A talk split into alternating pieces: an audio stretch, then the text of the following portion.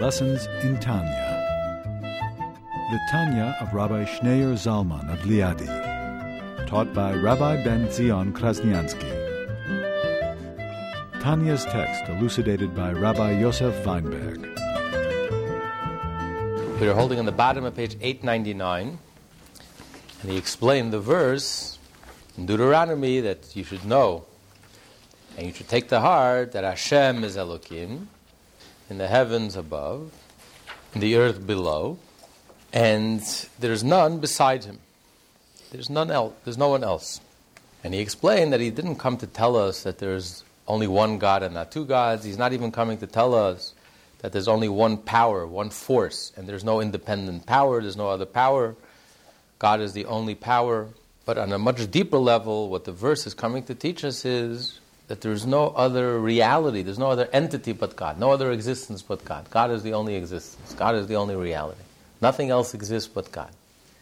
Since this is counterintuitive, it doesn't make any sense superficially. How can you say there's no other existence but God when we feel that our existence is so entrenched and it feels so natural and it's so habitual just to take our existence for granted and take ourselves for granted? How can you say that not only that there is a God, not only that God is one, there's only one God, and not only that there's no other force, independent force of power, but that ultimately there's no other reality but God. So I don't exist. And in order to understand this, the Torah says you should know, you should take it to heart, that Hashem is Elohim. Since we are a creation from God, God creates us something from nothing something from nothing means that the something does not exist in its source, and therefore it needs to be created, something new that's created from nothing. It's not a revelation. It's not that you're revealing something that exists in its source, like an artist reveals uh, a form, a shape. The artisan who makes a vessel, he's not creating anything, he's just revealing a form and a shape. The vessel exists before the artist touched the vessel, and the vessel exists independently after the artist walks away from the vessel. But creation is something from nothing, something that doesn't exist in its source. There are no potatoes in the source, in the, in the spiritual realm, and surely not in the, in the divine energy to create. So it's a creation, something from nothing, something that doesn't exist in its source. Only God has the power to create something from nothing. And therefore, God must constantly create that something. Because the moment God ceases to create that something, the moment the divine energy ceases to force, to create, to bring into existence, the divine word, the divine energy ceases to bring everything into existence, the name, the Hebrew name, the divine name, is derived from the Torah, ceases to create and to bring everything into existence, and the potatoes disappears as if it never existed. The whole world ceases to exist. Time, space, everything that exists, higher levels of consciousness, angels, all of the worlds, as if it never existed. Because it's constantly being created through the hand, through the divine energy. And the divine energy is within. Therefore, since the divine energy is within the object that's being created. So the object, the created being, is within its source, within the divine energy. It's not only totally dependent on the source, it has no independent existence. Just like the light of the sun. The light of the sun is totally dependent on its source, like electricity is totally dependent on the source. You can't disconnect the light from its source. If you can't see, if it's a cloudy day, you can't see the sun, you can't see the light either. Because the light is connected to its source, it's totally dependent on its source. You, it cannot be interrupted even for a split second. If there's an interruption between the source, the current, and the source, there is no current. The current ceases. If there's an interruption between the sun and the light, the light ceases. The light is not independent. The light derives, everything the light has, it derives from the sun. It's totally dependent on the sun. So not only is every created being, like a light out of the sun that's totally dependent on the divine energy. The divine energy is its source. It has no other source uh, than, other than the divine energy. Therefore, it is totally and constantly and continuously dependent on its source. But even more so, it's like the light of the sun that's within the sun. The light of the sun that's outside of the sun. The light is, an, is a dependent entity, but it's an entity. There's light that's outside of the sun. I have the sun, and I have the light. I have this current, this, this energy that's flowing from the sun. But it's constantly connected to the sun, it's constantly connected to its source. It cannot be independent, disconnected for one moment. You look at this light, you see its source. But nevertheless, it's an entity. There's the sun, which is a bulk, a body, and then you have this flow of energy, this flow of electricity, this flow of light and heat which has a name. It's an, indep- it's, a, it's an entity, a dependent entity, a totally dependent entity. But it's an entity nonetheless. But then you have the light within the sun. Because the sun, you can't give what you don't have. If the sun is able to, if to, to give an outpouring, an outflow of light, surely the sun has within it light. But within the sun, all there is is the sun. There is nothing else. Because the light in the sun, the light doesn't add anything to the sun. All there is is the source. Everything the light has is from the sun. To the sun, the light doesn't add anything. So, therefore, really, all there is is the sun itself. There really is nothing else. So, the light is not even an entity, a dependent entity, but an entity nonetheless. Within the sun, the light simply doesn't exist. It's there, but it's as if it's not there. All, it is, all there is is the sun because the light senses that really all the light doesn't add anything. Everything the light has is from the sun. It has nothing independent. And to the sun, the light is meaningless. Because the light doesn't add anything to the sun. So whatever the light has is from the sun, but to the sun, the light doesn't add a thing. It makes no difference to the sun if the light shines or the light doesn't shine. If there is a light, there is no light. The sun is not the, depleted by its giving off light. And it doesn't add to the sun. Whether you do give off, you don't give off light, makes no difference to the sun. The light doesn't add anything to the sun. So, as far as the sun is concerned, all there is is the sun. The light is totally meaningless. So, the light that's within the sun, it's as if it doesn't exist because it's nothing. It's a non-entity. It does, all there is is the sun. All there is is the source. There's nothing other but the source. It's totally dependent on the source. It doesn't add anything to the source. It's within the source, and all there is is the source. It's not to have the source and light. The light doesn't add anything, it means nothing. So, the created entity is not only totally dependent on the divine energy. To create it, to bring it into existence, something from nothing, something that doesn't exist in the source but the divine energy, the name, the Hebrew name, is constantly within this cup of water, bringing and creating this cup of water into existence from nothing, forcing it into existence, creating it into existence with all its property and characteristics. So, therefore, the divine energy, the Hebrew name Mayim, is within the water. The water is within its source. And therefore, it's, it's a non entity. All that there is really is the divine. Because it's as if it doesn't add anything to source. Yes, before God created the cup of water, there was no water, and now there is water. The water is not an illusion. There really is a cup of water here. You could drown in water, it's real. It's not an illusion. It's not that life is just one, it's like a movie and it's, a, it's just playing in our senses and that really nothing exists. It's not an illusion. God created. The Torah says God created water and He created the world it's not an illusion. So there is a difference. Before God created the world, there was no world, and then God created the world, there is a world. There's physical, there's the water, there's a world, a whole universe. But since the whole essence of the water is nothing other than its divine energy, its divine source, and the divine source is within the water, and the water is within its source, so in reality, all that really exists is the divine ability to create something from nothing. So when you look at water, what should you really see?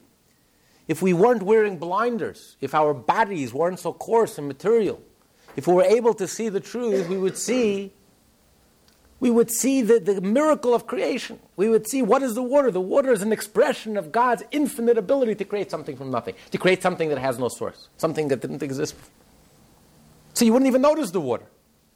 What you would notice is this divine energy, this process, this process of creation, this creative process that's ongoing every moment, this infinite, God's infinite ability to transform his infinite self into a cup of water. So, really, all there is is really the infinite. All there is is really the divine, the infinite, the incomprehensible, the godly. I wouldn't even see the cup. Of water. But why do we see the cup of water? Why do we notice the cup of water? Because we don't sense the source. We don't sense, we don't feel like electricity, like light from the sun that's flowing from the sun that's connected to the source. We don't sense the source. We sense that we're outside of the source. There's the source, like you have the sun, and then you have the light that's outside of the sun. You have the sun, you have God, and then you have us. Two entities the sun and the light. You have us and you have God. Yes, we have a relationship with God. We may even be dependent on God. But we don't feel that we're within God. We sense ourselves. How is this possible? And he explained that that is because God creates the world not only with his kindness, with the name Hashem, which is God's self expression, God's infinite ability to create something from nothing. But we are created through God's ability to hide himself, to conceal himself. Through God's speech, through God's letters, through God's words, which contain the light.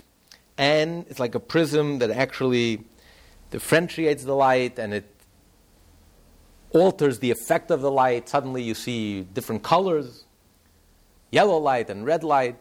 So it's the containers, the, the vessels that are able to receive and therefore to limit and to differentiate this energy.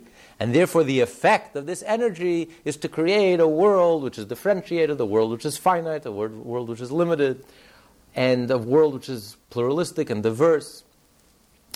And therefore, we don't sense it's like the shield that covers up in the light, the, sh- the sun shield that covers up in the light, and therefore we don't see the light. If we were to see the light and sense the light,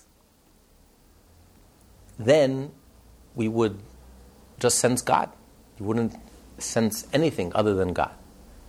But because there is a shield and there is this concealment, because God also has the ability to hide and to conceal, the name Elokim, which has numerical value of nature, which is the divine ability to create a world that seems so natural, a world that seems so out of habit and out of instinct. Teva also comes the word habit.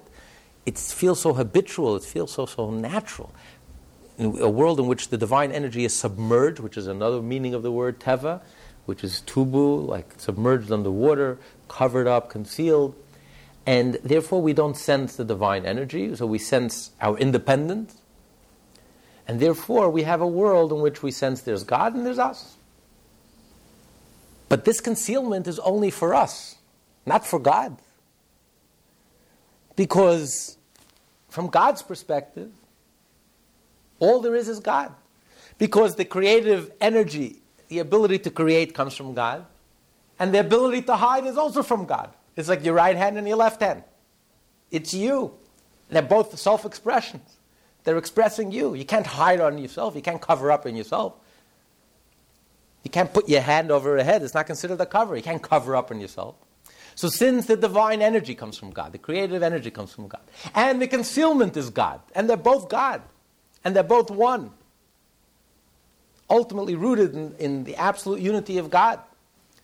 As he explained that, as we see that even the intent of the hiding is not to hide or to conceal, the purpose of the hiding is to reveal to enable an existence.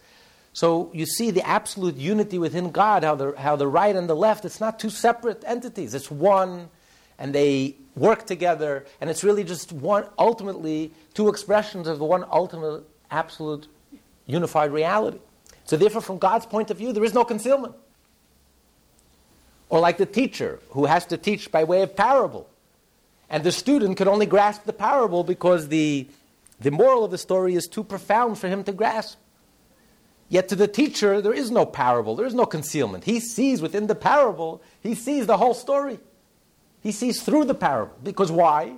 Because the whole idea comes from the teacher, the parable comes from the teacher, it all comes from within him. So for him, there's no concealment. The parable cannot conceal on the light, which is too intense for the student, mind to grasp. It, it, its effect is that the student, it's a good concealment for the student.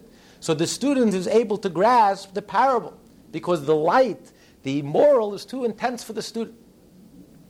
But for the teacher, there is no, there, there is no concealment because everything comes from the teacher. The ability to reveal comes from the teacher, it's the teacher's concept. And the parable in which to explain and to illustrate this concept in a, in a level that the student can grasp also comes from the teacher. So everything comes from the teacher. The revelation, the hiding, you can't hide on yourself. So for the teacher, everything is clear as day. There is no concealment.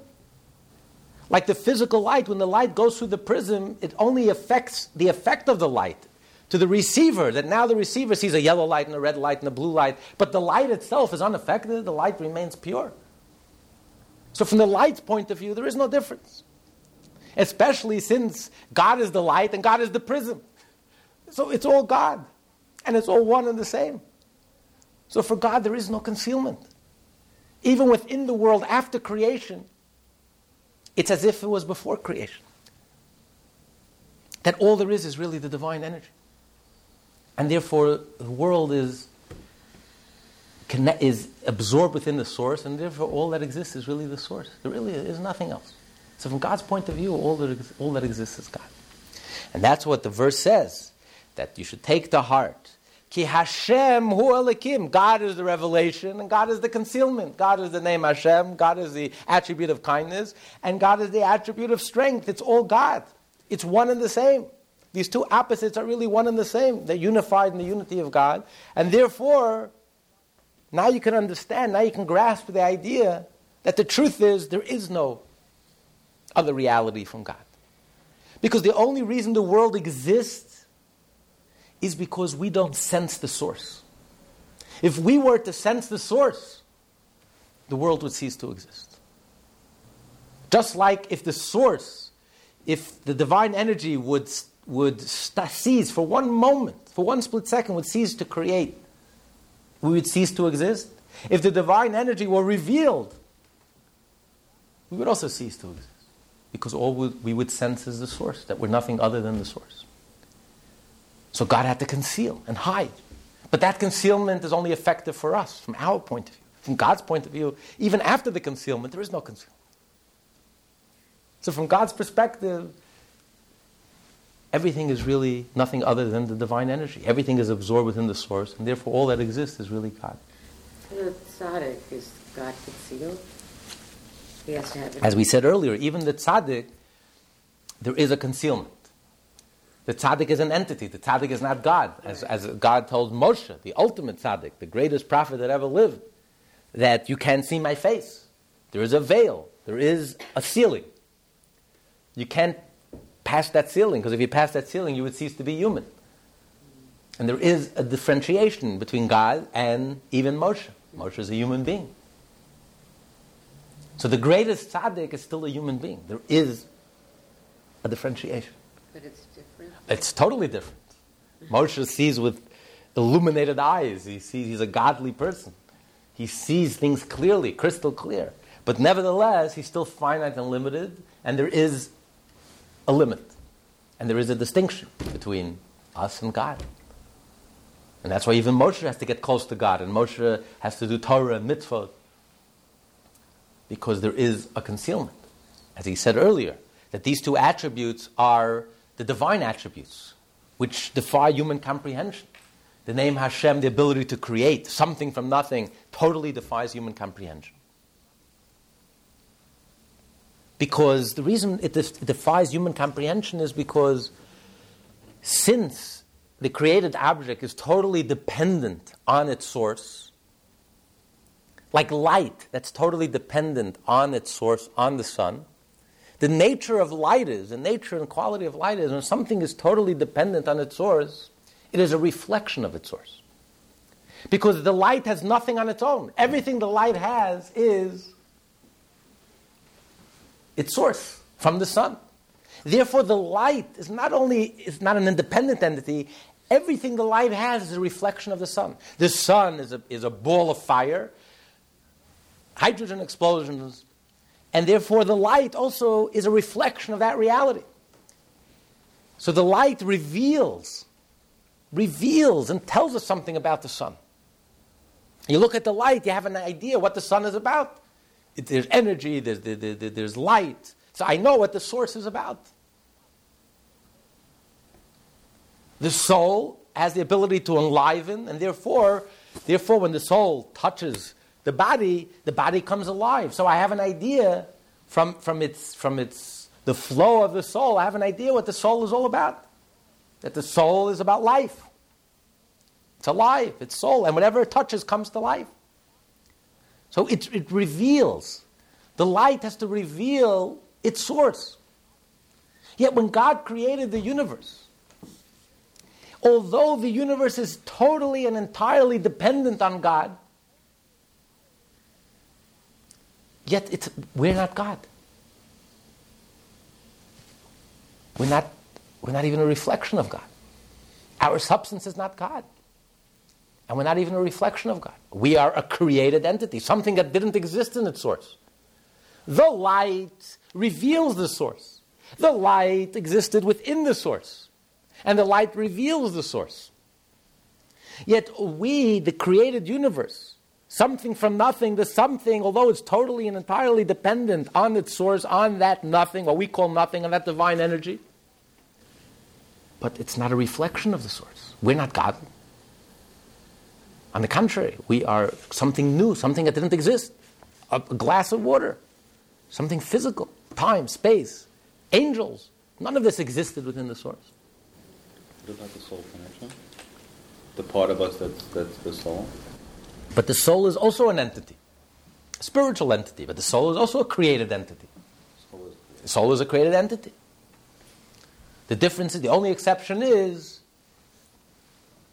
the Pintele Yid, the divine essence that a Jew has. That's the core of the Jewish soul. That's a piece of God. That's not created. That's purely divine. That's something that precedes creation. The Jewish people precede creation transcend creation, precede creation. But a soul is a created entity, an angel is a created entity. And none of it existed within the source. So it's totally dependent on its source, and yet it doesn't reflect the source. That's why it's something that's incomprehensible. It's only God has the ability to create something from nothing, something that doesn't exist in the source, doesn't reflect the source. Not only doesn't reflect the source, it doesn't exist in the source. But yet, nevertheless, since it constantly needs the divine energy to constantly create it, because otherwise it would cease to exist, as if it never existed. Unless the divine energy constantly brought and created this cup of water and this table and everything, the entire universe, and all the concepts of the universe. Unless God was constantly creating. And there was a unique name, a Hebrew name, a unique energy for everything that exists. Every entity has its own name, its own divine energy to create it. Therefore, the truth is, the truth is that it is totally dependent on its source. And not only is it totally dependent on the source, on the divine energy, it is nothing other than the source. It's within the source. And really, the real story is what you should really see and pay attention and notice, unless we were wearing, if we weren't wearing blinders. We would see all we would see is the divine energy. That we are just an expression of God's infinite ability to create something from nothing. In other words, not that this cup is an illusion. Yes, God created the cup of water. It's physical. It's real. But that, what's the story behind it? The story is not the cup of water. The story is God's astonishing ability, this, this mind boggling, incomprehensible ability to create something that doesn't exist in its source. Suddenly, out of nowhere, suddenly you have a cup of water. We're a physical, a physical entity. And that's all you would notice. That the cup of water is nothing other than everything that exists. This peanut, this cup of water, you, I, everything that exists is nothing other than this miraculous, astonishing expression of God's miraculous, astonishing ability to create something from nothing. That's all you would notice, that's all you would see. You wouldn't see anything else. And the truth is, God sees that. That's all God sees. God sees Himself. What's the world? Himself. There's nothing else. God, the world is God's creative ability to express himself and to create something from nothing, his kindness. And the world is God's ability to hide and to conceal, which creates our human perspective. So no matter which, which angle you approach it from, it's all God. God only sees himself, there's nothing else. So from God's point of view, from God's perspective, all there is is God. And that's why we say every morning in prayer, God was alone before He created the world. He's alone after He created the world. What changed? Nothing changed. Before He created the world, all there was is God. Even after He created the world, it's not an illusion, He created the world. But really, all there is is God. There's nothing else. And that's what the Torah means. No, take to heart. Hashem is Elohim. Hashem is, is God. Elohim is God. It's all God. And therefore, there's nothing else. All there is is God. That's what we finished last week. And now the Alter Rebbe is going to come and add a whole new depth to our understanding of the absolute unity of God. That's why it's written there that the, in the creation that the man was created with Elohim. The image of God, because everything in the physical reflects the spiritual. But here he's going to explain something much, much uh, deeper than that. And now he's coming to the end of the verse. The verse says that God is God. Ein oid, there is nothing but God. And now he's going to explain the depth of the meaning of those two words. There is nothing other than God. The bottom paragraph, the last paragraph on page 899. Therefore, even the earth and that which is below it are naught and utter nothingness in relation to the Holy One, blessed be He, and are not called by any name at all, not even by the name Ad else which would indicate a subordinate status. status. As in the statement of our sages of blessed memory, Yehuda V'od Likra, does a verse in the Torah require secondary substantiation from the customs of the land of Judah? We thus see that the term odd signifies secondary status. Okay, Talmud says in the beginning of Tractate Kiddushin if a man says to a woman, You will be betrothed to me, and the Talmud discusses different language that a person uses, does that, that, those, those words mean you will be betrothed to me? And he gives her a penny if, that, if they're married, with all the consequences of marriage. So the Talmud uses an expression, if he says, Hareyat harufasi, is that an expression of marriage or not? And the Talmud brings a proof from the verse. We find in the verse, yes, that indeed um, we find the verse that nechrefes comes means marriage, means betrothed. And then the Talmud says that in the land of Judah, we know Israel is divided into three parts: Judah, Samaria, and and Galil. So in the land of Judah, in that portion of Israel, they call arusa, someone who's betrothed, they call harufa. In the olden days, you know, the marriage ceremony, which is the Jewish marriage ceremony, which is basically composed of two parts, the betrothal and the actual moving in together, was actually a year apart. So in the land of Judah, they would call the first part, which is the betrothal process, which makes you legally married in the full sense of the word, regarding uh, you know you're fully married, married uh, uh, man or woman. So in the land of Judah, they would use this expression to say that this woman is betrothed. So Talmud asks, Talmud says, once you brought me a verse, do you need to bring me Yehuda, uh, what the custom in Judah is. It's enough there's a verse. Once you bring me a proof in the Torah that we find that this language, this expression, harufa, means marriage, what do I need? What are you adding to me? You're not adding anything to me. What are you, what are you going to add me another proof? Once I have that proof, I don't need to hear anything else. So why are you telling me you bring me a verse to prove that this language, this word means marriage, betrothal? And then, as if to strengthen it, you say, well, we find also the custom in the land of Judah, we, we find this expression, this terminology used for betrothal. I don't need any other support. The Torah is enough support for me. He says, the Gemara asks in a, in a question, Yehuda you need you need to bring to me from Judah, from the land of Judah, va'oid, you need to bring an, an extra support to the to the a secondary support to the verse, the verse is strong enough. So you see that the word oid means additional, means extra, means it's, like redundant. It's, it's, it's, it's secondary. So what he means to say is, when the Torah says, Ein oid, that there's nothing else but God, the Torah is trying to tell us that not only that there is no independent reality but to, to God, but that but the world is a secondary reality to God. He says it's not even like a secondary reality. And he explains. This too is the case with the body, which is subordinate to the soul and life force within it, for which reason it is referred to as odd. Oid. Oid. You have the, the soul is primary. Within a person, what's primary and what's secondary? The body and the soul. What's primary and what's secondary? The soul. The soul is primary. Without the soul, what's the body? Nothing. Corpse. It's there, it's intact, but it's a corpse. The body is in totally secondary to the soul. So much so that the body is almost like a reflection of the soul. Since the body is totally dependent on the soul, it's not only the body is totally dependent on its soul for its life, but the body is so connected to the soul.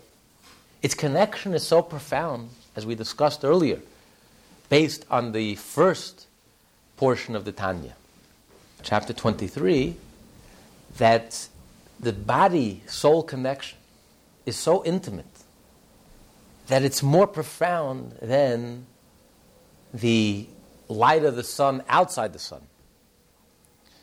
Because the light of the sun outside the sun, although the light of the sun is totally dependent on the sun, it has no other reality but the sun. The moment it's disconnected from the sun, it ceases to exist. But nevertheless, you have the sun and you have the light that's outside the sun. It's in two separate places. The body in relationship to the soul, the body mind connection, the body soul connection, is like the light of the sun that's within the sun. That the light senses, all there is is the, is the sun. The light is a non entity. The light is there, but it's a non entity. The sun doesn't even realize the light is there, it's a non entity. All that's there is the sun. The body is so intimate, is so nullified to the soul. It's such an expression of the soul that the body's entire identity becomes the soul. Not that the body, the soul is here, and the body is here, and the body is dependent on the soul. The body, all the body senses is the soul. It has zero ego. It has no ego. It has no sense of separate entity. Its entire identity is the identity of the soul. And they're so close that the body is almost a readout of the soul. If you're ill emotionally, it will show up in the body instantly. You're in a great mood, you can't even help it, you don't even notice it. Your face breaks out into a smile. Unself conscious. You're in a lousy mood, it's written all over your face. You don't even pay attention, you don't even notice it. It's there, you can't hide it. The body is so in tune with the soul. 99% of the body happens unself consciously. We have no clue what goes on in the body. We can go through our entire life, we have no clue how we digested the food that we ate for dinner tonight. We have no idea. Yet 99% of the body is self regulated, happens unself consciously. Every time we speak, we have no idea what goes into speech. People go through their entire lives and will never realize what happens when you speak. And yet it happens unself consciously, it just happens. Because the body is so in tune with the soul, the body is almost like a reflection of the soul. Almost as if all there is is the soul, there's nothing else. That's how tight and intimate the body is to the soul. So you would think that the relationship of the world to God is the same way. As Job said, From my flesh I know God. The best way to know God is from your own personal experience. How can you relate to God? From your own personal experience. What's the closest experience that we experience? Is our body, our body soul connection. So you would think that just like you understand and you can really relate to the idea of how the body is unself conscious, a healthy person is light. You don't even sense your body, you don't even feel your body. If you feel your body, if you feel yourself, you're ill. A healthy person, he doesn't even feel his body. His body is just an expression. It's almost like a reflection of the soul, an expression of the soul. All that exists is the soul. There's nothing else. That's how tight and intimate the body is to the soul. So you would think, you would extrapolate that what's true in the microcosm is also true in a macrocosm. Like you said, from my flesh I know God. Just like there's a body and there's a soul, so to the physical world that God created, or the entire universe that God created. So the universe is the body, and God is the soul to that body, which is such a logical, sensible way of relating to God. Which is why belief in God is not even a question of faith. It's so logical, it's so sensible. Just like the body is alive. Have you seen your soul? You know what a soul looks like? Can you touch your soul? You can't perceive your soul with any of the five senses. Yet your soul is more real to you than anything that you can touch or taste or smell or experience through the five senses. Because that's your reality. You know that. When you wake up in the morning, do you have to touch yourself to know that you're there? You have to sing in the shower to know to hear yourself to know that you're there. You have to look yourself in the mirror to know that you're there. You know that you're there. Who is that I? Yet you're more certain of your own reality than anything in the world you can, you, you can experience through the five senses. So you know from your own personal experience that the soul is primary. The body is just a container. What gives the body meaning? What gives the body purpose? What's the content of the body? The body itself is a corpse. What's the content of the body? What gives the body meaning? Only the soul. The inner energy, the soul, there's nothing else.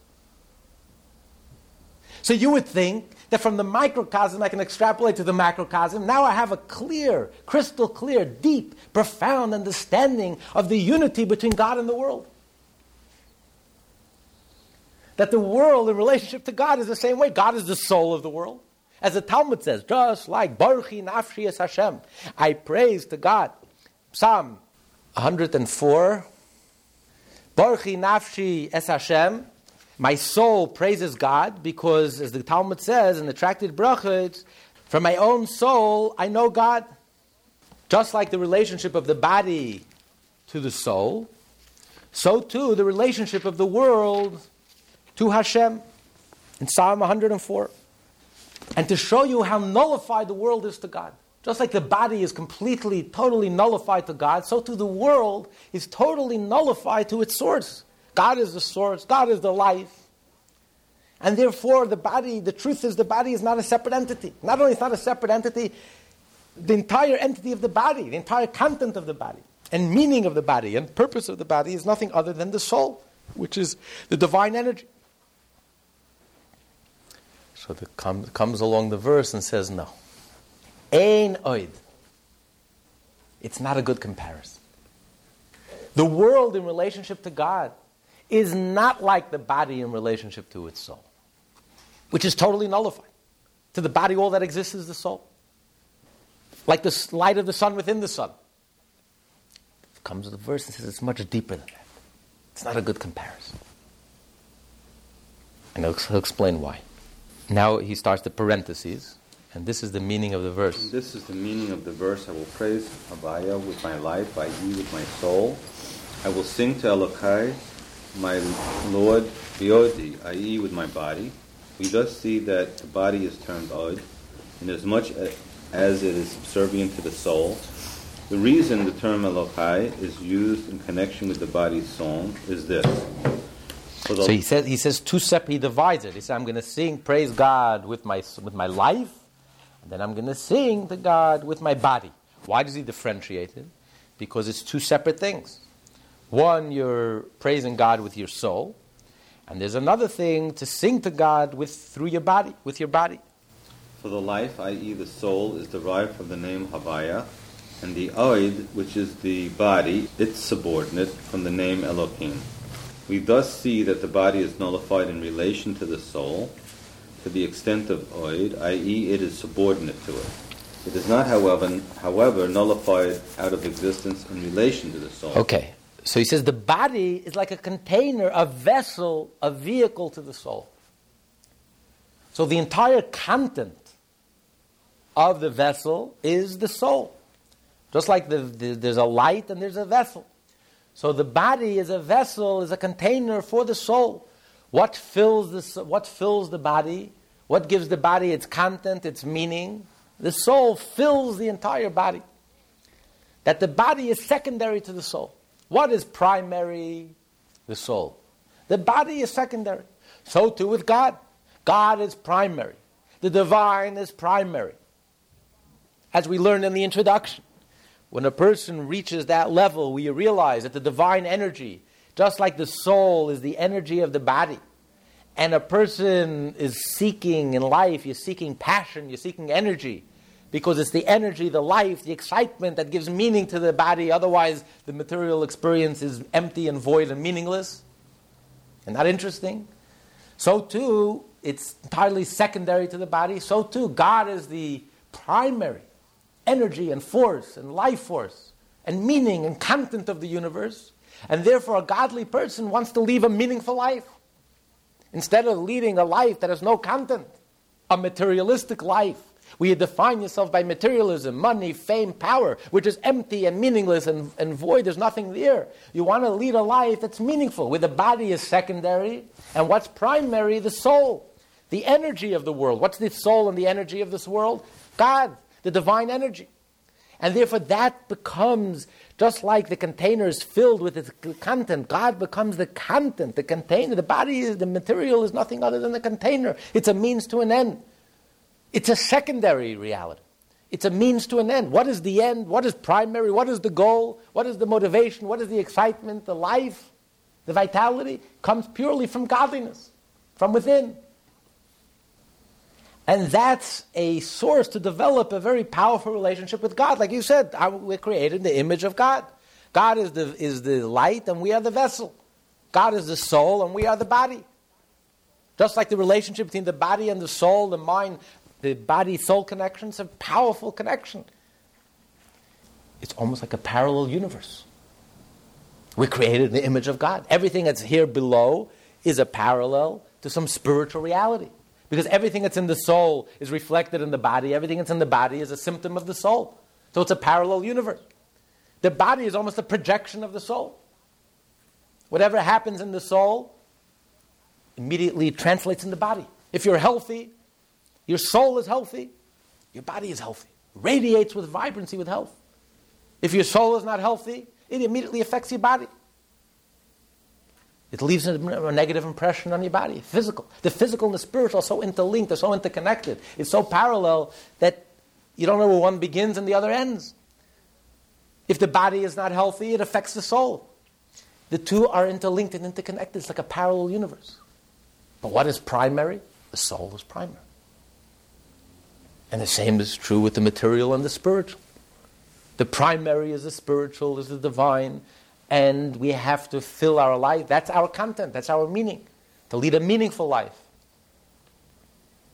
So the body exists, it's a secondary existence. You have the soul and you have the body. It's totally nullified, it's a reflection of the soul. The soul is primary, it's totally secondary, merely a symptom, an expression of the soul but it is secondary. So you have primary and you have secondary. So you would think that God in relationship to the world is the same. God is primary because the world is totally, entirely dependent on God. It has no other reality but from God. God is the content of the world. There's no other content from God. But nevertheless, the world is secondary. There is God and there is a world that's entirely a reflection of God. Its entire content and meaning is God. But it's something. It's an entity that expresses God. And that's what the verse comes to tell us. No, not a good comparison. The reason for this, for the soul does not bring the body into existence ex nihilo, it only provides it with life.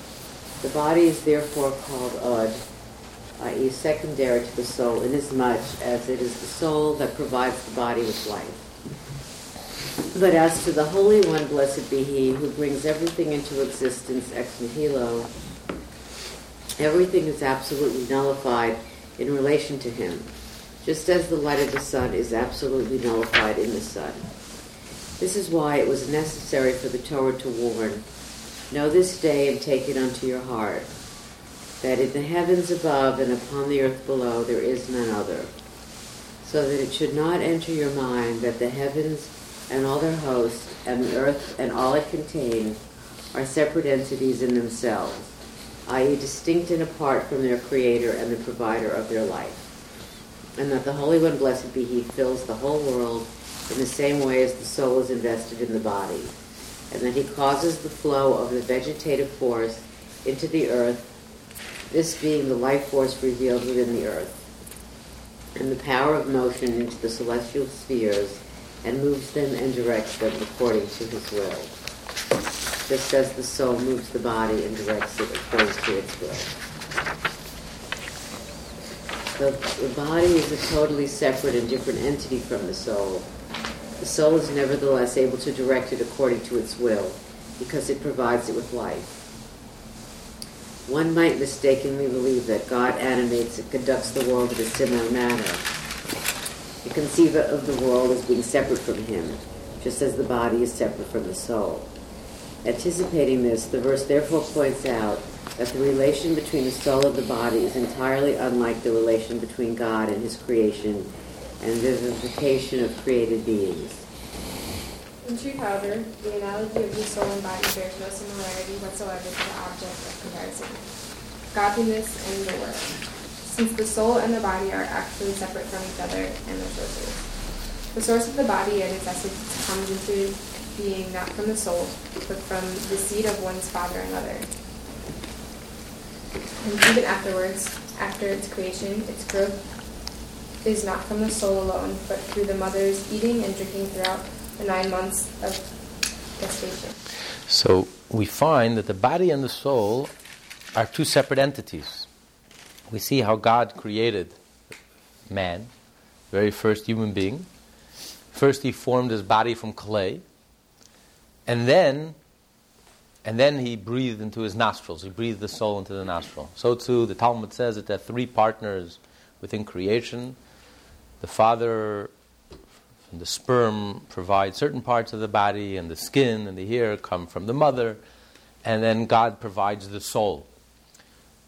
Um, so we see that the, the physical, the physical part of the body, um, is a separate entity. And then you have the soul that comes, enters into the body, and the soul animates the body, but the body is a separate entity. And even after the creation and the conceiving of the body, it's not just the soul that causes the body to grow, but also external factors, eating and that nourish and nurture and help the body's growth. So the body is a separate entity. Continue and subsequently and subsequently through his own eating and drinking. The body is thus a truly separate entity from the soul, inasmuch as the soul only provides it with life. This is so, however, for their very being and essence was brought into existence from naught and absolute nothingness. Before creation, there was no space at all, as it were, for the existence of created beings, by virtue of the divine Ayin, which is ultimately responsible for creation solely through the word of God and the breath of his mouth. And now, too, the word of God still stands forever in all created things and flows into them continuously at every instant, or constantly creating them anew from nothing. Just as, for example, the coming into existence of the light from the sun within the very globe of the sun. It has already been explained that the light of the sun, as it is found within the sun globe, does not possess true existence, for it is completely nullified within the sun. Only after it leaves the sun globe can it be said to possess independent existence. Created beings, likewise, are always wholly nullified in relation to their source, since they are constantly found within it, uh, i.e., within the divine life force that creates them. Hence, in reality, they created beings are completely nullified without nullified out of existence in relation to the word of God and the breath of his mouth which are unified with his essence. He's differentiating between the body soul connection, in which the body seems to be totally nullified, egoless, It's not an entity. Its entire entity, its entire identity is none other than the soul. This is the deepest type of unity imaginable. It's totally one with the soul, inseparable from the soul. But there is, it is an entity. It's a secondary entity, but it is an entity. Because the body, the body reflects the soul. The body is a vessel for the soul. It matches the soul. It's a parallel reality to the soul. And that's why the soul will only animate a human body. Right? If you match the soul with a monkey, it's not going to have the same effect. It's the human body. That's a vessel. That's a vehicle. That's customized. That's a reflection of the soul. And the human mind and the human brain. If you take the, the soul and put it with an animal, you're not going to have the same effect. The body is tailored and customized and is a reflection of the soul. So the body, in a certain sense, has a certain value, even in relationship to the soul. Yes, the body is totally nullified to the soul. It's secondary to the soul. It's a non-entity in comparison. Its entire identity is not nothing other than the soul. But it takes two. It's a body. In that sense, the body has a, has a, a value. Because it's the body that's close to the soul, it's a reflection of the soul. So it's a secondary reality. Because without the soul, it's a corpse. And the body senses that. And therefore, the body is nothing other, totally nullified to the soul. The soul does whatever, the, whatever it wants in the body. The moment you wish to lift your hand, you automatically lift your hand unself consciously. It's as if almost all there is is the soul. There's no ego, there's no separation. The body is totally unified with the soul, becomes an expression, a reflection of the soul. Why is there such conflict? Well, because, we because we don't sense the divine soul. We sense the life force. You look, you, life is one search for life. You want life. You won't self destruct. You'll do anything to live. You'll do anything to. So you sense your life, you sense your energy. You don't sense that it's a divine energy. If you were to sense that it's a divine energy, then you're right. Then, you, then we couldn't do anything um, that's ungodly. And the goal is that we should become like a body to God. By following the mitzvot, we become like a body to God. We become a reflection of God, an extension and a reflection of God. We become, we're created in the image of God. Why do we do evil? Well, that's our choice because we don't feel that instinctively. We don't feel the divine. You feel your life force, your energy, but you don't feel that it's a divine energy. You feel that you're alive, but you don't feel it's a divine energy. You look at the life, you see life, you don't see divine life, you don't realize it's divine. It's life. Vitality, it's energy, it's passion, but you don't realize that it's, it's divine. That's our choice. You have to work on it, you have to think, you have to realize, you have to become aware, you have to study. That's what education is. You have to open your eyes, remove the veil, open your eyes, think about it, meditate, reflect, and realize that just like there's a microcosm, there's a body and there's a soul, so too in the macrocosm, God is the soul, the world is the body, and just like the body is totally secondary to the soul, and the body is totally an extension, expression, uh, a reflection of the soul, a projection of the soul, so too we should also become a projection.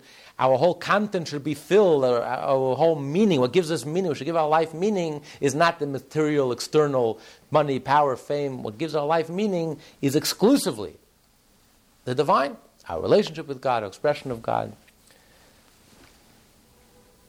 But he says the body soul analogy is an ad- inadequate analogy. Because the body, yes, the body is, there is a relationship between the body and the soul. The soul is affected by the body, and the body is close to the soul in the sense that the body is, is, has some relationship to the soul, is parallel to the soul. That's why it's a human body that's a vessel. it's a vessel, it could receive the energy of the soul. And it could be animated through the soul. It could become alive through the soul and one with the soul. But it takes a human body. So the human body is, is, is, is, is an entity. It's a secondary entity, entirely dependent on its source for life. And therefore it totally reflects the soul. And it's like the light of the sun that's within the sun, it's within the source. It becomes totally one within the source, inseparable. But nevertheless, it's an entity. It's there. It's something. Just like the light is within the sun, There's, there is light. Yes, the, all the light senses is the sun. So all the body senses is the the soul. But nevertheless, it's an entity. But relationship to God, we're saying that nothing exists but God. Is the soul part of God? It's not only that the soul is totally that anything everything that exists is dependent, totally dependent on God, but that it has no value. There's no relationship.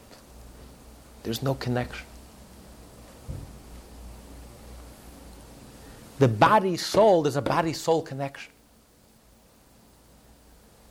The body is connected, the body has a value, it has some relationship to the soul. But from God's point of view, there is no connection, there's no relationship. It's a non entity, it's not even a secondary entity. There's nothing. All there is is God Himself. Why is that? He says, because unlike the body, the body is a separate entity, and the soul animates the body. And the body is a vessel for the soul. But creation, creation is entirely dependent on the divine energy, God's Word. And God's Word is one with the source. The world is created through God's speech. But God's speech is entirely is one within God. It's a non-entity within God.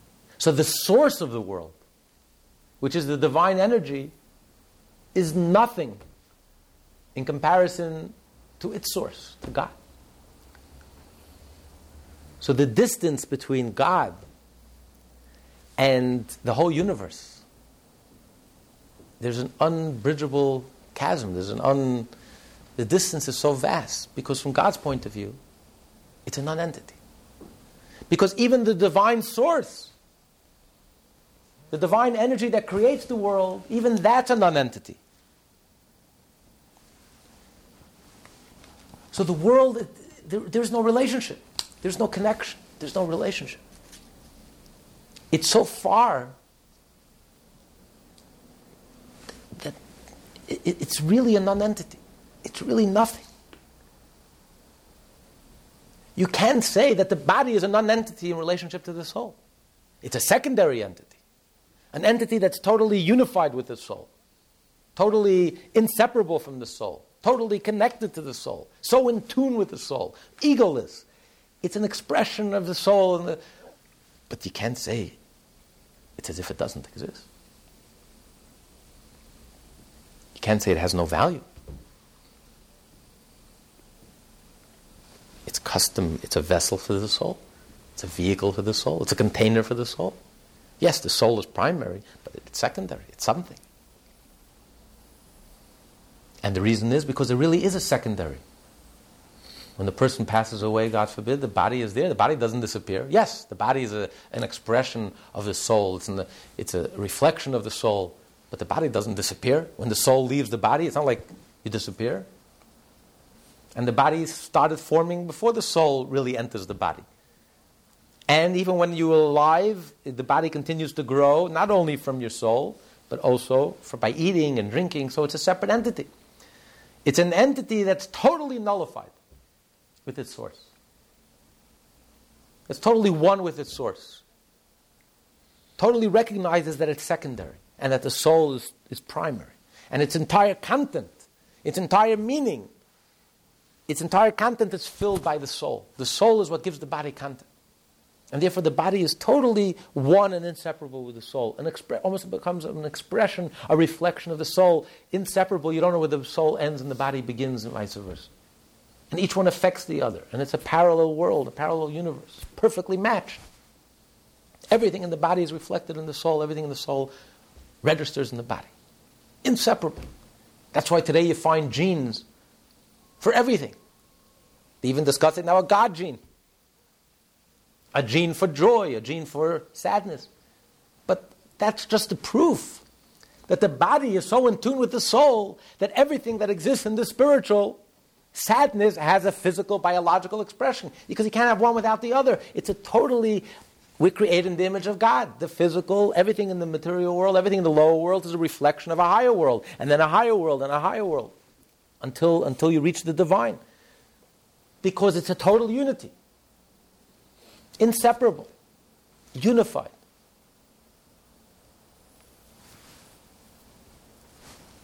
So it's an entity. It's a secondary entity, but it's an entity. It's an entity that reflects. But here he's trying to say that the world does not reflect God. The world is so distant from God that existence is nothing to God. It's as if it doesn't exist. It has no value. It means nothing. It's not even like a drop of the ocean in comparison to the ocean which, which is totally insignificant. It's not. It's even less than that. It's nothing. It's not a vessel, a reflection, an expression. It's so distant. All that exists is God and God's ability to create. There's nothing else.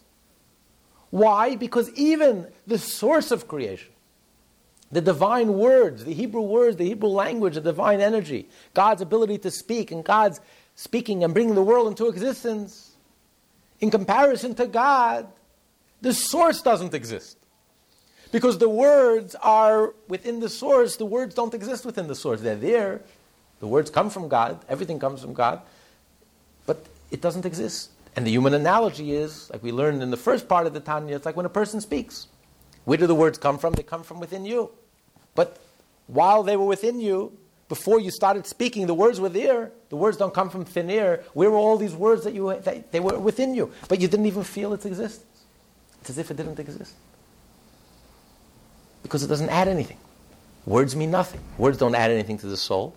The content of the words comes from you. The word, which is the vessel, comes from you. So it doesn't add anything. It means nothing. It's there. It's not there. That's why you can speak endless amount of words. It's, it doesn't mean anything. It doesn't add anything. So the source of creation is a non-entity. The very source, not only is creation a non-entity, the source of creation is a non-entity. So creation is not a body to the soul. God is the soul of the world. God gives meaning to the world. God is the content of the world. There's no relationship. There's no connection. It's, a, it's, it's, it, it's nothing. It's a non-entity. It's as if it didn't exist. It's not an illusion. Of course, God created, but it's as if it didn't exist. It means nothing. It doesn't add anything. It's nothing. All that exists, all that is, really is God. And God's infinite ability to create something from nothing. That, that's, all, that's all there is. So the world, from God's point of view, the world is such a non-entity, is so nothing, that really all that exists is God. And that's what the verse is teaching us. That you should know that God is creating and everything is God and the name Hashem and the name Elohim, but to the ex- but on a deeper level, Ein Oid, the world is not even a secondary existence. Like the body in relationship to the soul which is a secondary, a secondary entity, which is totally nullified to the soul, inseparable from the soul, a parallel universe to the soul, a reflection of the soul, a readout of the soul. So you would think that the world also, the world is totally nullified for God, the world is totally unified with God, the world its entire meaning of the world is, is, is its content and its meaning is that it's, it's godly purpose and that everything in the material world is nothing more than the means to an end. The end is the divine, the godly, which gives the world some value.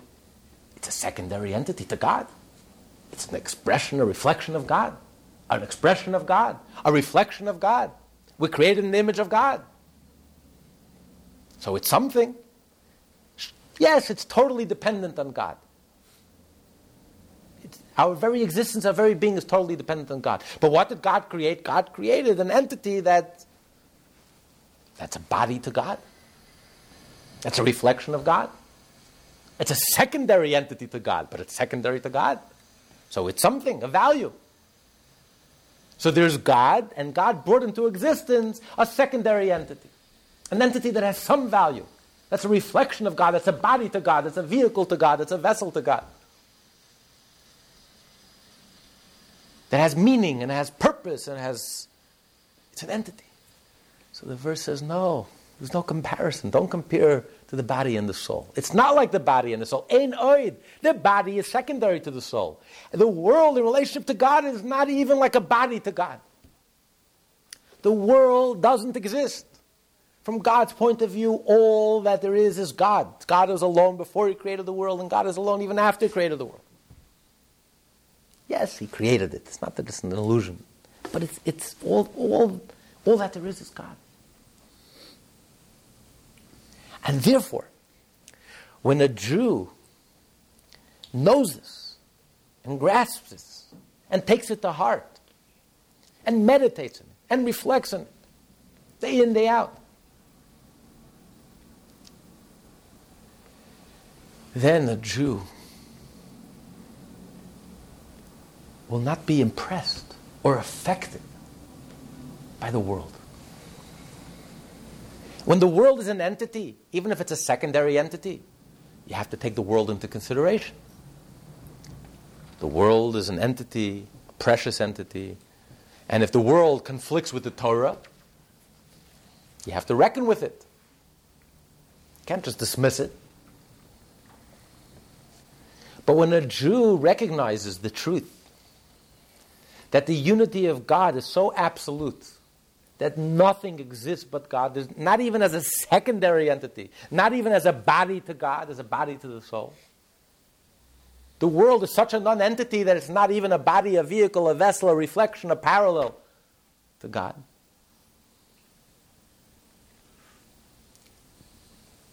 Then how can anything in the world get in your way? How can anything in the world be an obstacle to doing the right thing? If the Torah tells you that this is the right thing to do, there can't be anything in the world that can oppose it. Unless you empower it. If you take the world and give it a, make it into an entity that it isn't, and you give it a, a value that it doesn't have, and you're impressed by the world, and you're defined by the world, then you reckon with the world, and then, you ha- then it's an obstacle. But if you re- see the world from God's point of view, if you're able to see the world through the Torah's eyes, from God's perspective, from the truth, from God's perspective, the truth is the world is a, is a non-entity. So that empowers a Jew. Not to be impressed. Not to be impressed by, by, by the seemingly insurmountable obstacles. There's a huge world out there, a whole universe you have to reckon with. How can one tiny Jew stand up to the whole world? Tiny little Israel, tiny little Jew, stand up to the President of the United States, stand up to the whole world, and tell them the truth. But that's only if you're defined by the world. If you take the world as an entity, even a secondary entity, but it's an entity you have to reckon with. It's something. You can't just dismiss the world. So the, but the Torah, however, gives us God's point of view, God's perspective, from the inside looking, from the inside out. We are looking at the world from the outside looking in. So, from our perspective, the world is an entity. Either an independent entity, on a higher level, a dependent entity, on a higher level, it's a secondary entity. It's a deeply pious, a deeply religious, but it's still a secondary entity. The world is a body and God is a soul. Yes, the body is totally nullified to the soul. The body is inseparable from the soul. The body is a reflection of the soul. And it's totally egoless and united in one. But it's, it's a parallel universe. It's something. It's a match to the soul. The body is a match to the soul. The world is a match to God. It's a precious entity. There's wisdom and there's order and there's rules and there's laws which you have to reckon with. But the gift of the Torah is that God is opened up to us, revealed to us. His perspective, his point of view, looking at reality from the inside looking out. From the inside looking out. The Torah says, Ein oid. There is nothing. All that exists is God. Which explains where the Jew got the strength. Every Jew that's alive today is because our parents for thousands of years couldn't care less what the world thinks. 99.9% of the world was opposed to the Jewish way of life, opposed to the Jewish people for 30, close to 4,000 years, beginning with the very first Jew, Abraham. Abraham was called Avram Ivri because the world was on one side and the whole world was on the other side. He single handedly stood up to the whole world. Where did the Jew get this stubbornness, this stiff neckness to really oppose the whole world? We really don't care what anyone thinks. All the philosophers are wrong. All the 70 nations of the world are wrong. The angels are wrong. And we know the truth. We have such little regard for public opinion. For, and yet, our parents went through fire and water, nothing could deter them. And we stubbornly continue and follow the ways of the Torah. Where do we get the strength from? This is the secret. This is the key. Because a Jew knows the truth. A Jew is connected. A Jew, this is Jewish faith. This is the faith that we inherited. This is what makes our whole soul, uh, our soul holy. A Jew inherits a holy soul, a divine soul, a divine spark that knows the truth. That ain oy, there is nothing other than God. All there is is God. The world is not even a second, not only isn't the world an independent existence, not only isn't the world a dependent existence, the world is not even a secondary existence. It's not even like a body to the soul. It's not that a Jew has a meaningful life. A Jew has a life that's filled with content. And what is our content? The divine content. But we are a vessel, a vehicle, a body, a reflection, created in God's image. It's much more profound than that, it's much deeper than that. There is nothing other than God. All that, all that is is God. There's nothing else. The world is not even, is not even a secondary existence. There is no other existence. Therefore, we don't care. The world, there's no obstacle. It doesn't matter what the world thinks. It doesn't matter. If there's an obstacle it appears to be obstacle, it's impossible to keep Shabbos. Or it's impossible to live by the Torah. It's impossible. It's humanly impossible. There's no such thing. Because nothing else exists. This empowers Jew. And that's why the Jew was always the revolutionary throughout history because the Jew was able to totally step outside the frame of reference. All other entities, all other creatures, including spiritual creatures, are defined by the rules and the laws and defined by the world because we're within the framework of the world. You can't escape the framework of the world. You can't jump above yourself. You can't, it's impossible. You're inherently defined and limited. You can't think outside the box. You can't envision a sixth sense. It's impossible because you were limited. It's like the blind person trying to envision what the sense of sight is. He has no idea. But a Jew is able to totally step outside of the box, to challenge the very assumption. Because the Jew is rooted in the essence of God. So when the Talmud says that just like the body the soul fills the body, so too God fills the world. We're created in the image of God. That is only one level.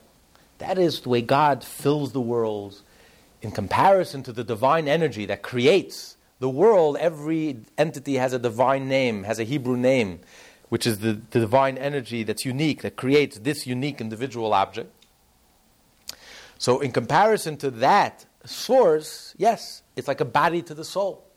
The body reflects the soul, so too the physical entity matches and reflects the Hebrew letters, the Hebrew name of that unique entity. And every one of us has a Hebrew name, a special name, which matches our unique soul. There never was a soul like that, etc.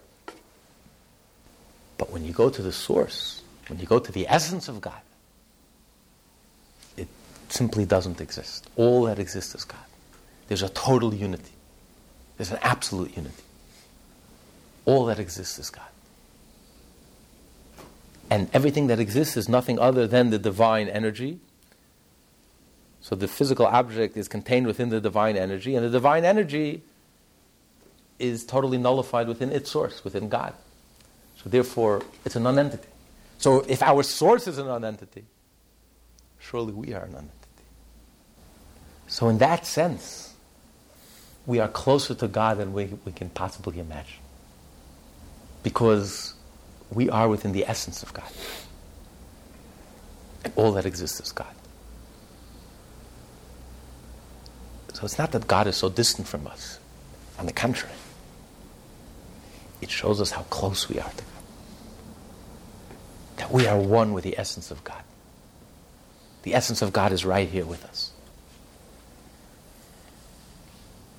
And therefore, we're not impressed, we're not defined, we're not limited in any way. And that explains the superhuman heroism and sacrifice, self sacrifice that the Jew has displayed for thousands of years. The devotion, the dedication, the superhuman, courageous devotion that defies all logic because we're so close to God. The essence of God that's totally undefined where all there is is God. And the Jew senses that with our sixth sense that we were given, which is our faith. That's the holy soul that we inherit from our mothers or those who convert halachically. That's what happens when they go into the mikveh, that that soul, that divine soul, enters into their being. And they join the family, the spiritual family of Abraham and the Jewish people and Sarah. Top of page 905. Thus, created beings are completely nullified to the Word of God and the breath of His mouth as well as to God Himself. Just as the light of the sun is nullified in the sun. Why then are created beings unaware of this, considering themselves instead as possessing independent and true existence? The Alter Rebbe answers this by saying, Yet these are his restraining powers to hide and conceal through the attribute of Gevura and Tzimtzum the life force that flows into them, so that, the hev- so that heaven and earth and all their hosts should appear as if they were independently existing entities. The effect of Tzimtzum is to conceal from created beings the source of existence continuously found within them. This is why they are able to think of themselves as possess- possessing independent existence. However, the tzimtzum and concealment is only for the lower worlds. But in relation to the Holy One, blessed be He, everything before Him is considered as actually naught, like the light of the sun within the sun. the attribute of Gevura does not, heaven forfend, conceal for Him for it is not an independent entity. Rather, Havaya is Elohim. The concealment resulting from the divine name Elohim and the attribute of Gevura are one with the divine name of Havaya, the attribute of Chesed and revelation. Thus, from the divine perspective, there is no concealment, for an entity cannot conceal its own self. Where I have the problem is, on one hand, it's concealed. On the other hand, the Alter Rebbe tells us it's not concealed. We know. We know what it is.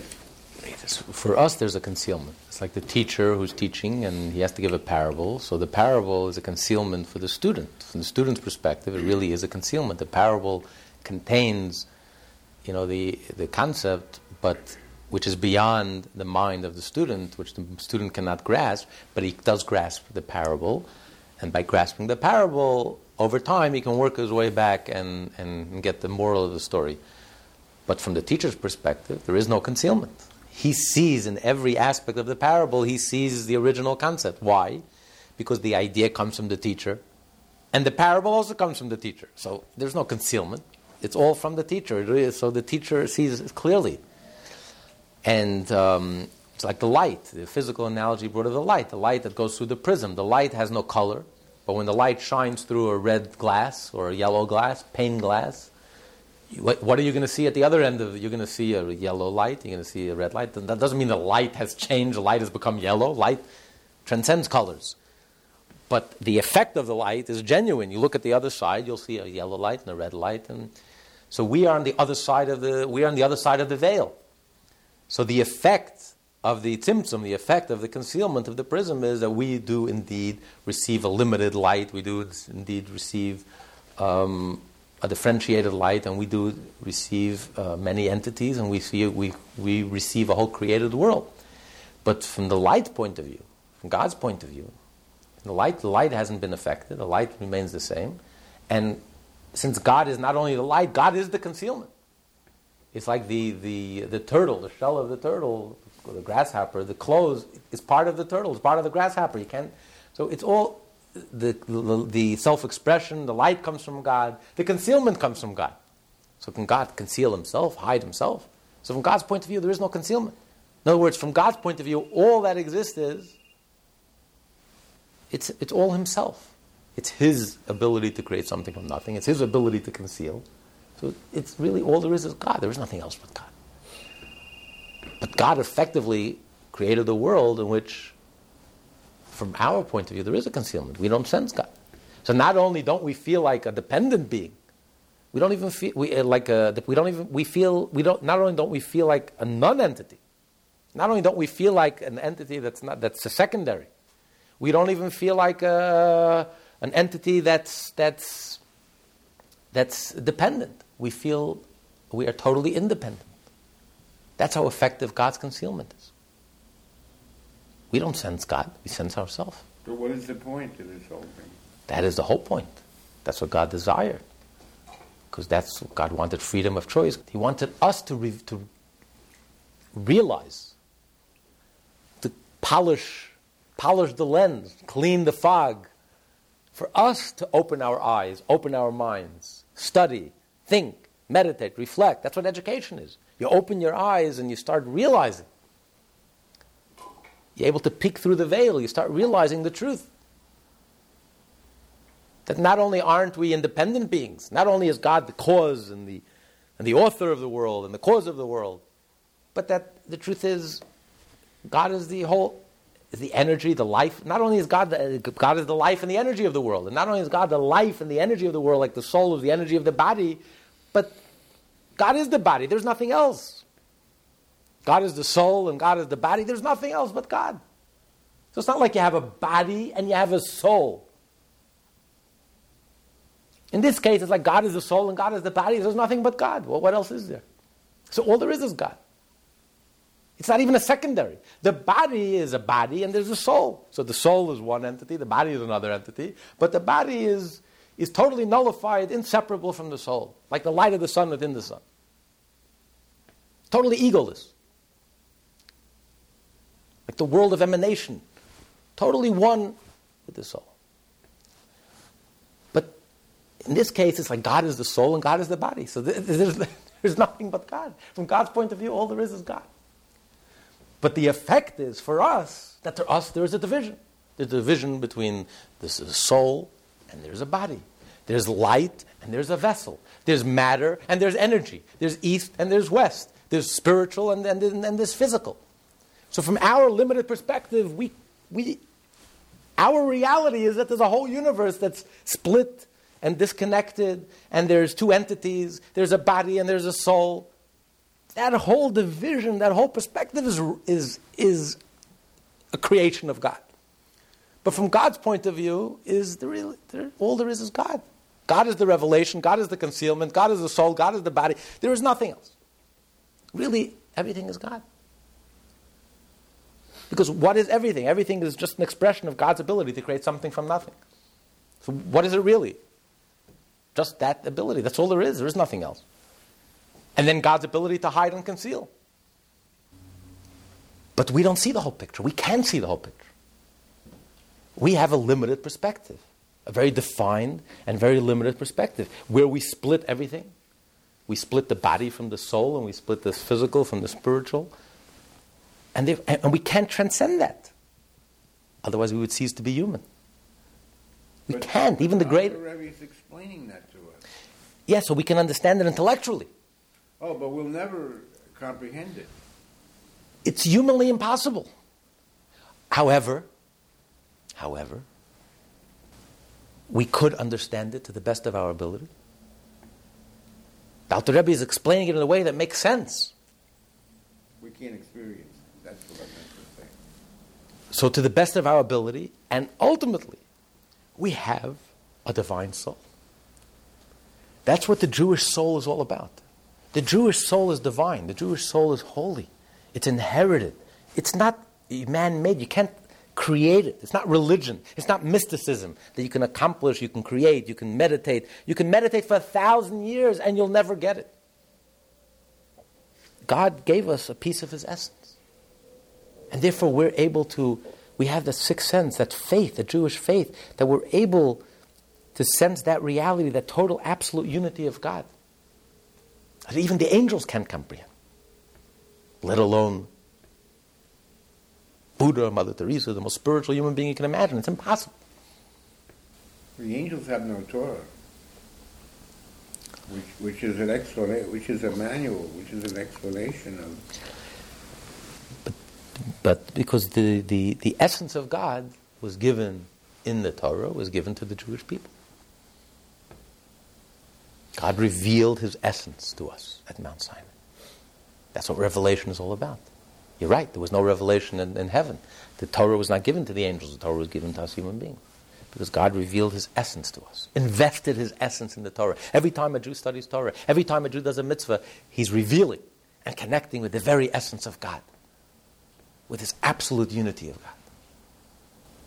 And that's why we say every morning in prayer, Ashreinu Mah Tov Cholkeinu. How fortunate our lot. Because it's, it's like an inheritance. It's like a child, a baby who inherits a billion dollars. Bill Gates' uh, child was born into wealth. He inherited $40 billion. He didn't have to lift a pinky, he didn't do anything. Well, every Jew inherits this fortune. Something that transcends religion, transcends the angelic, the heavens of heavens. And just by being born Jewish, you inherit this holy soul. You inherit this faith, which, which knows the unity of God, this essence of God. It's like, for that we, are, we, we, we thank Hashem every morning. Just for the fact that we, the moment you're born, you have it. You're as Jewish as you will be the moment you're born, you'll never become one iota more Jewish. Or the moment you convert, which is like a birth, a genuine conversion. That moment's like a birth, a transformation. And we thank Hashem every morning for giving us that Jewish soul, for giving us this, this holy spark. And the world knows it. The world knows that a Jew is holy. We forget sometimes. and if we forget, the world reminds us. You know, Israel has become the Jew of the world today. It's the funny way of the world reminding the Jew that you're different that we're never going to treat you normal. And just get it out of your head because we won't. And stop trying to pander to us and stop trying to assimilate and to and to please us and to twist into a pretzel to go out of your way to deny it's not going to work. On the contrary it's a reminder be who you are. You, you, because that, that's, that, that's what a Jew is. It's this essence. It's this inner perspective that there is no other reality but God. The absolute total unity of God. To be continued.